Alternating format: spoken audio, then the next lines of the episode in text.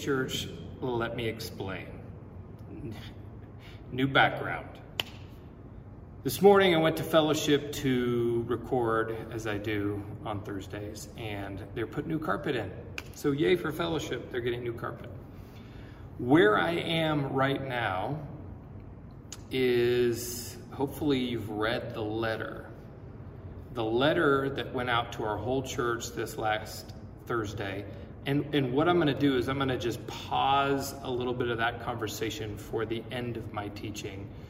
But suffice it to say, I'm in a, another church building, a church building that we actually have interest in acquiring. And so we'll get to all of that at the end of the teaching, and you are invited to join us tonight for a walkthrough. But what I want to do is just pause and pray uh, to get us started. You've already, as a house church, been praying for Afghanistan, uh, but I want to pray a little bit as well as a whole community and then transition into our teaching this morning. So, you with me? All right, let's get started.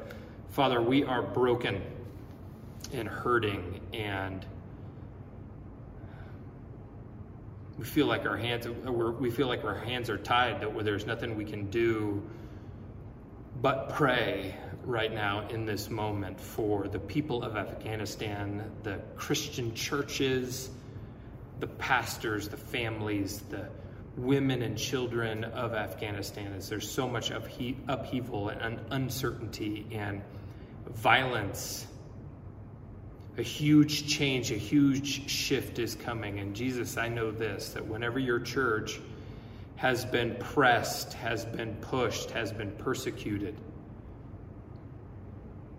it grows.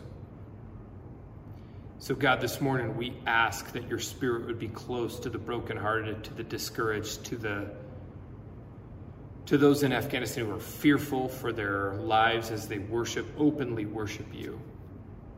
God, would you surround them with the love of the church universal, the church worldwide, that we would come to their aid, that we would lift them in prayer, that we would strengthen them with our resolve. And God, as we head into this new season um, of the fall, as we head into this new teaching as a church, would you solidify us? Would you unify us? Would you uh, give us courage to take the next step in our faith journey? Not only as individuals, but together as we link arms. We pray these things in your name. Amen. Okay, James uh, chapter 1, verse 2 through 4. We looked at this last week. I just want to start from last week and move forward. Consider it pure joy, my brothers and sisters, whenever you face trials of many kinds, because you know that the testing of your faith produces perseverance. Let perseverance finish its work so that you may mature, be mature and complete, not lacking anything. The whole goal of God in us, of God uh, changing us and transforming us, is to become the kind of people who are complete and mature, that there is a purpose for us, that there is a telos for us. That following Jesus isn't about a ticket to heaven and then go about your the life that you want. Following Jesus is about uh, a discipleship uh, structure. It's about apprenticing Jesus. It's about taking on Jesus's way in which is the best way to live. And typically, followers of Jesus don't have necessarily an easy life. It is, an, is it a life of pilgrimage. It is a life of journeying. It is a life of difficulty and faith and sacrifice, celebration and joy, all of those things. But it is a full life. Jesus says, I came to give life to the fullest. But the enemy wants to steal, kill, and destroy. And so, our conversation beginning last week is this idea about being a pilgrim and not a tourist. See, there's two different ways I think we can approach following Jesus and living life. We can live life like a pilgrim or a tourist. A pilgrim is on a journey somewhere. A pilgrim is somebody who has a destination in mind, who has purpose and and a roadmap in mind of where they're going and why they're going there. A pilgrim actually welcomes difficult parts of the road because those are the process by which you get to where you're going.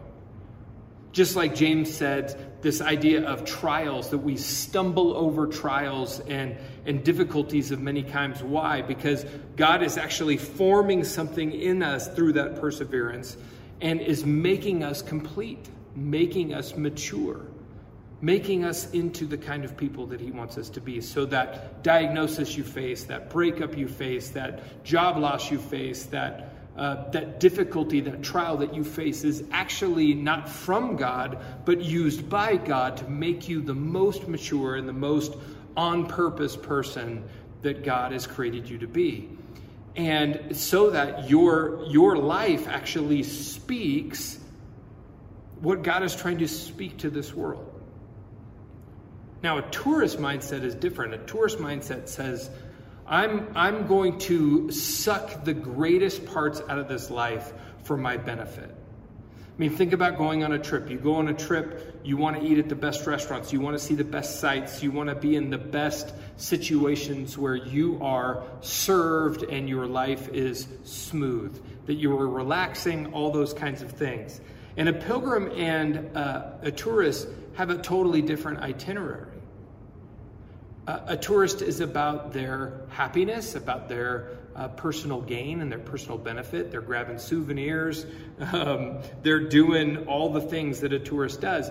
A pilgrim is on a sacred journey, a journey to God, a journey through the way of Jesus to God. And you encounter the people and places and situations along the way that may not be perfect, they may be difficult but they're meant to form you and they're meant to for you to interact with along the way. That's what a pilgrim sees. Now, all through Scripture, we see this idea. Whether it's the Exodus, uh, whether it's being in exile, read Jeremiah, read the book of Daniel, this idea of the people wandering, being foreigners and aliens, uh, the people of God uh, being uh, talked about all throughout Scripture as the remnant meaning there is a, a cluster of people that God has, has crafted.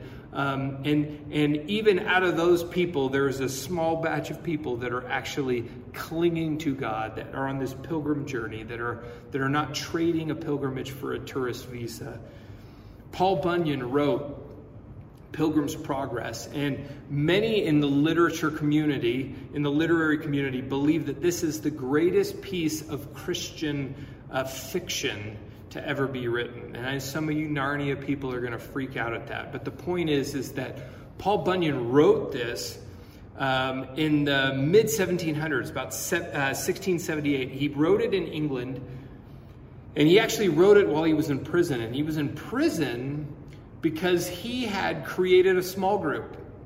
He had created, in a sense, a house church, much like how you are meeting today, obviously without the technology and a and a handsome preacher. But the point is, is that he created a small group. Um, they, it was a weird name for it. They called them conventicles.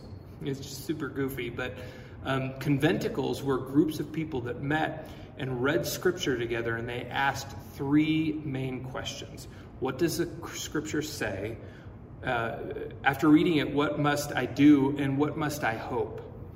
And so you would gather in a room with uh, men and women, and you would read scripture, and you would answer those three basic questions together in community. And it was taking over Europe in England, in Germany, in Sweden. In fact, our church tradition, the way our history uh, branches off from the uh, you know the big church uh, Christian church tree, uh, we actually branch off from the Swedish Lutheran Church. Now, the Swedish Lutheran Church, where a group of people were, where it's a state church, uh, and, and a group of people started to form conventicles. Um, and there was an edict pa- passed in 1664 about you can't do that. And the reason why is because the state church was um, in, embedded into national politics and the monarchy. And so the thinking was as if people were meeting in secret and doing their own religious stuff, there was actually some potential for revolutionary uh, political movements to be birthed. And so they banned people from meeting in small groups and religious services. So Paul Bunyan is thrown into uh, prison for doing this exact thing. And, and like I said before, our church has a history of Swedish immigrants coming to the United States um, later on in the 1800s and forming small groups and reading the Bible and practicing the way of Jesus. And so Paul Bunyan is thrown into prison, and he writes The Pilgrim's Progress, which is, if you've never read it, it's an allegory of the journey between, and it's it's focused on a guy named Christian, and and it's a journey between his city, the city of destruction, and the celestial city, or as we would put it, this present age and the age to come. Now, he describes a little bit of this road that a pilgrim is on in his book. And it's Old English, so bear with me as I try to get this out. He says, This hill, though high, I covet to ascend. The, difficult, the difficulty will not offend. I'm going to start over because I butchered that. This hill, though high, I covet to ascend. The difficulty, the difficulty will not me offend, for I perceive the way to life lies here. Come, pluck up, heart. Let's neither faint nor fear. Better, though difficult, the right way to go than wrong, though easy, where the end is woe.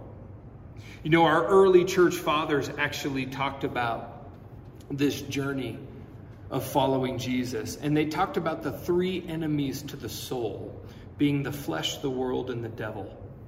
Now, in Scripture, the world can be translated, the word the world can be translated, well, the world, the earth, um, but it can also be translated as a mood or an atmosphere. And the, the New Testament writers talked about this atmosphere of the world, um, much like you and me are experiencing today. And we know that in this atmosphere in which we live, it's easy to have our faith eroded. It's easy to have our, our hope drain out, and it's easy to have love, see love as corrupted. But sometimes it's really hard to figure out why that's happening, how, that ha- how that's happening, and what's going wrong. And it's hard to look at our own journeys and go, where have I gotten off track? Where have I gotten stuck? Where have I gotten jaded? Some of you sitting here listening to this message, whether you're in your house church or you're in your car listening to this message on a podcast, many of you I've actually sat with over the last year and a half. This last year and a half has just ruptured so many things in our lives. And some of you have been discouraged by fellow travelers. Meaning, on this pilgrimage of following Jesus, of apprenticing Jesus, you're looking around and you're saying, I don't want to be even associated with some of these people who are following Jesus. And you're discouraged by that. Some of you are literally bored. You're bored in this journey. You're bored with the familiarity. You've you've read scripture. You've you've done all these things and you and you're just bored. You're just kind of stuck.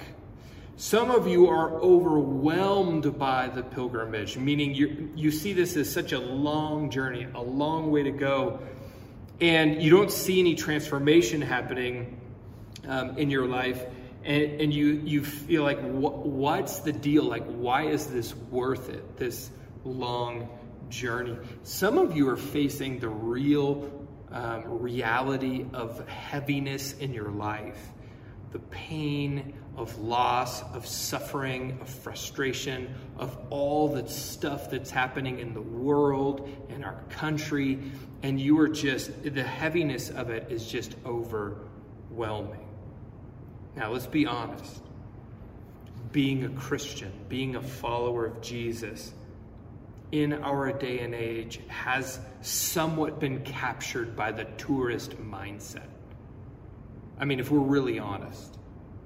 I mean, this idea of visiting an attractive site or, uh, you know, really at our leisure, going to church at our leisure, a, a special service, a retreat, uh, a new personality, um, teaching uh, Scripture. Sometimes the religious life just kind of for many people this this idea of following jesus comes down to what's popular what's new what's slick and what's workable. Eugene peterson calls it this. He says there's a great market for religious experience in our world but there's little enthusiasm for the patient acquisition of virtue.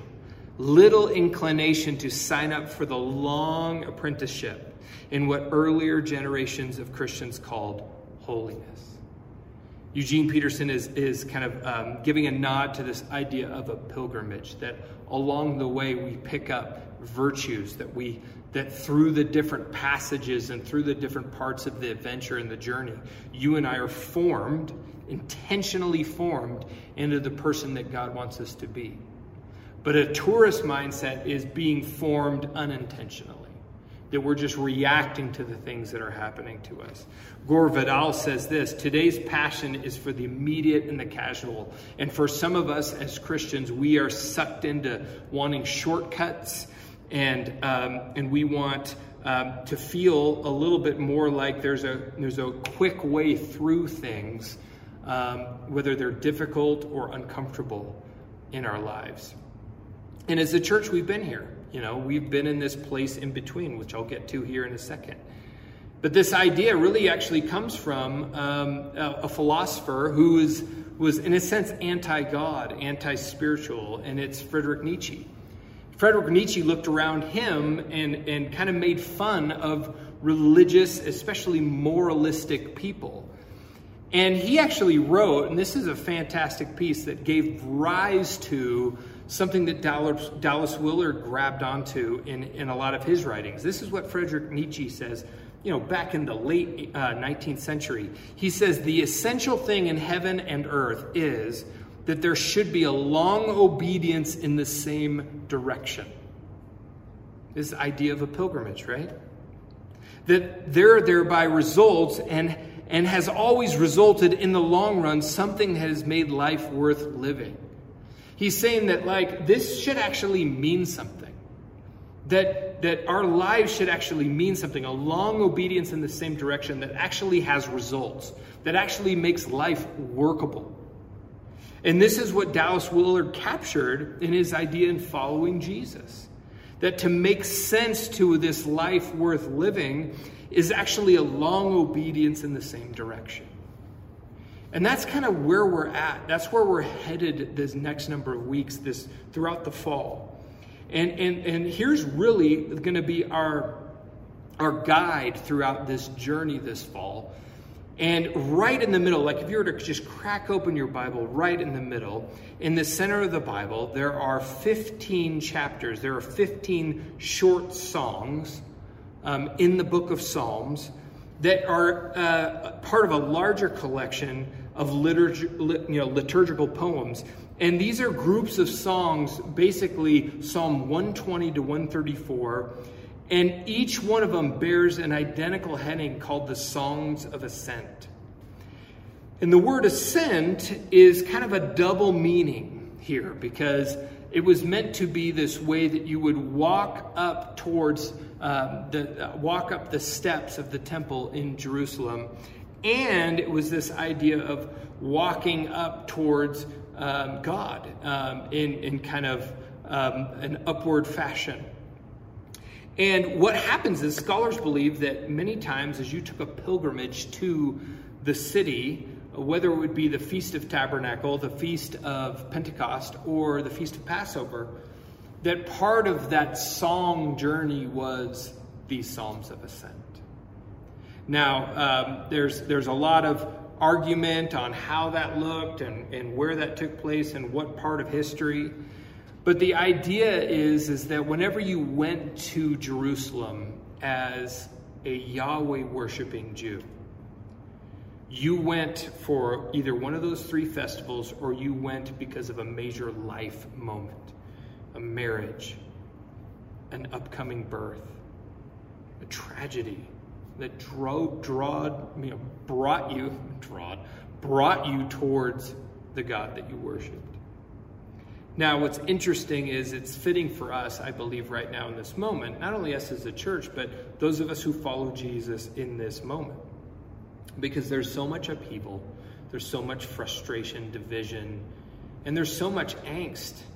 And, and, and we need to recognize and come back and recalibrate to this idea that following Jesus is a pilgrimage. And we have to ruthlessly eliminate this idea of being a tourist. And I believe these Psalms will help us do that because I believe many of us are living in what I talked about earlier this summer was liminal space, kind of a threshold moment.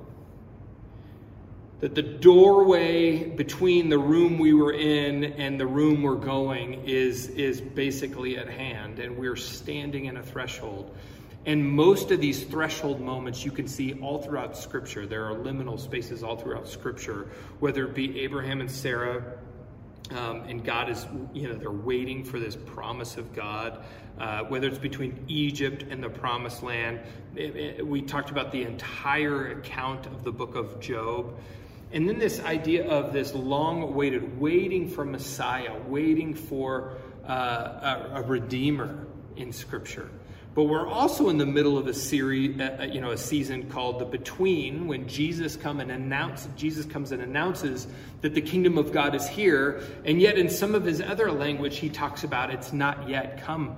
And so when he prays and, and teaches his disciples how to pray, may your will be done on earth as it is in heaven, that there's something in between, that we live in this spot that we call the now and the not yet, that it's not yet fully realized, and we are living in that spot.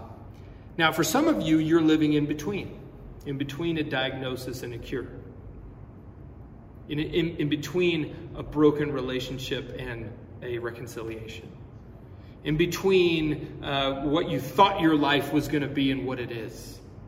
You're living in this angst. And our culture is deeply rooted in this desire to reach a spot in camp, to actually get, to achieve, to coast, to kick our feet up and we fall into that too as followers of Jesus. We fall into that tourist mindset. We want to solve things, fix things, and coast. And it can be easy to come to a comfortable stage in life or a place in our spiritual journey and feel like we've arrived. And that further growth really isn't necessary.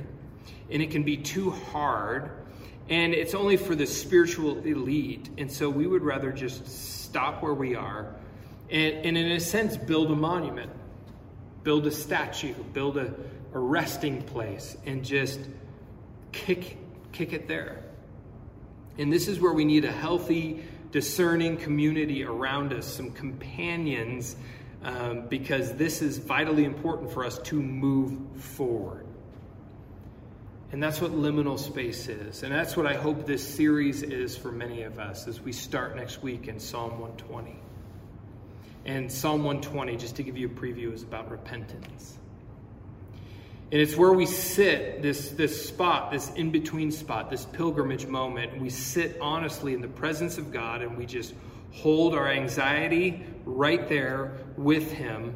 And we do this alone and we do this with others and, and we hold our anxiety. We resist this idea that we need to solve it or we need to get to a, a special place or escape it. Uh, we live with not having the answers, um, we live with uncertainty.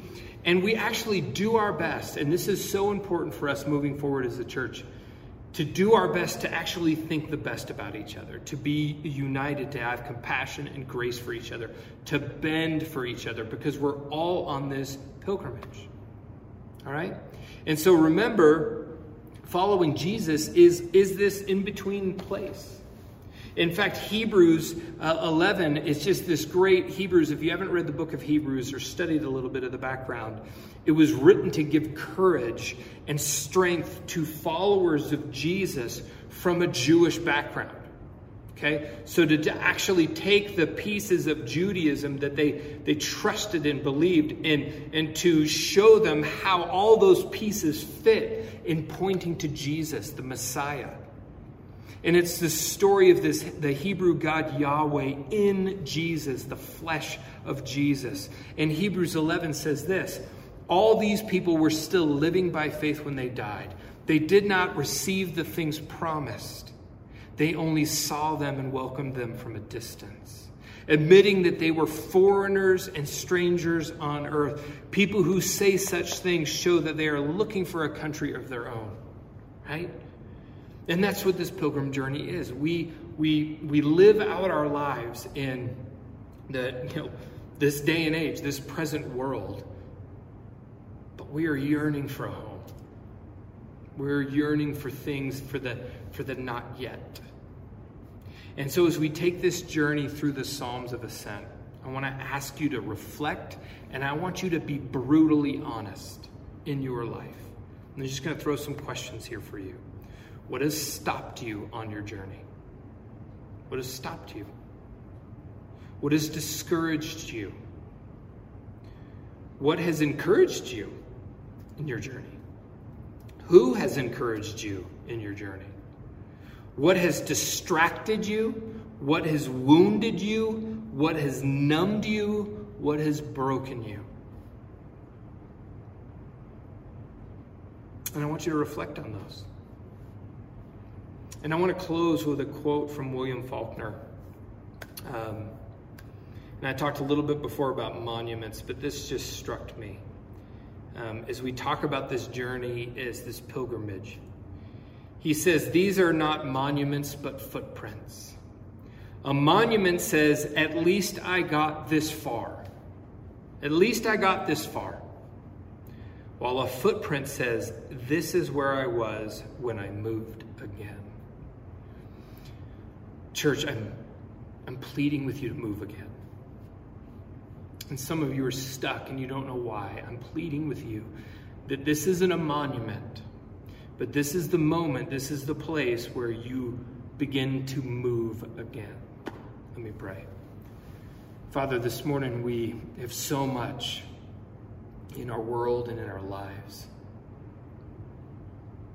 as families, as individuals, but also as a church that is up in the air, that is not settled, that demands our attention. And, and yet, sometimes it discourages us and hurts us. God, we have people in our lives that need our encouragement. We need each other so much in this season. God, will you show us that next step forward? Will you show us the place where this is where it was when I moved again? This is the difficult next step I took. God, walk with us as we journey as pilgrims this fall. Draw us into what it looks like to follow you as a pilgrim and not a tourist. We pray these things in your name.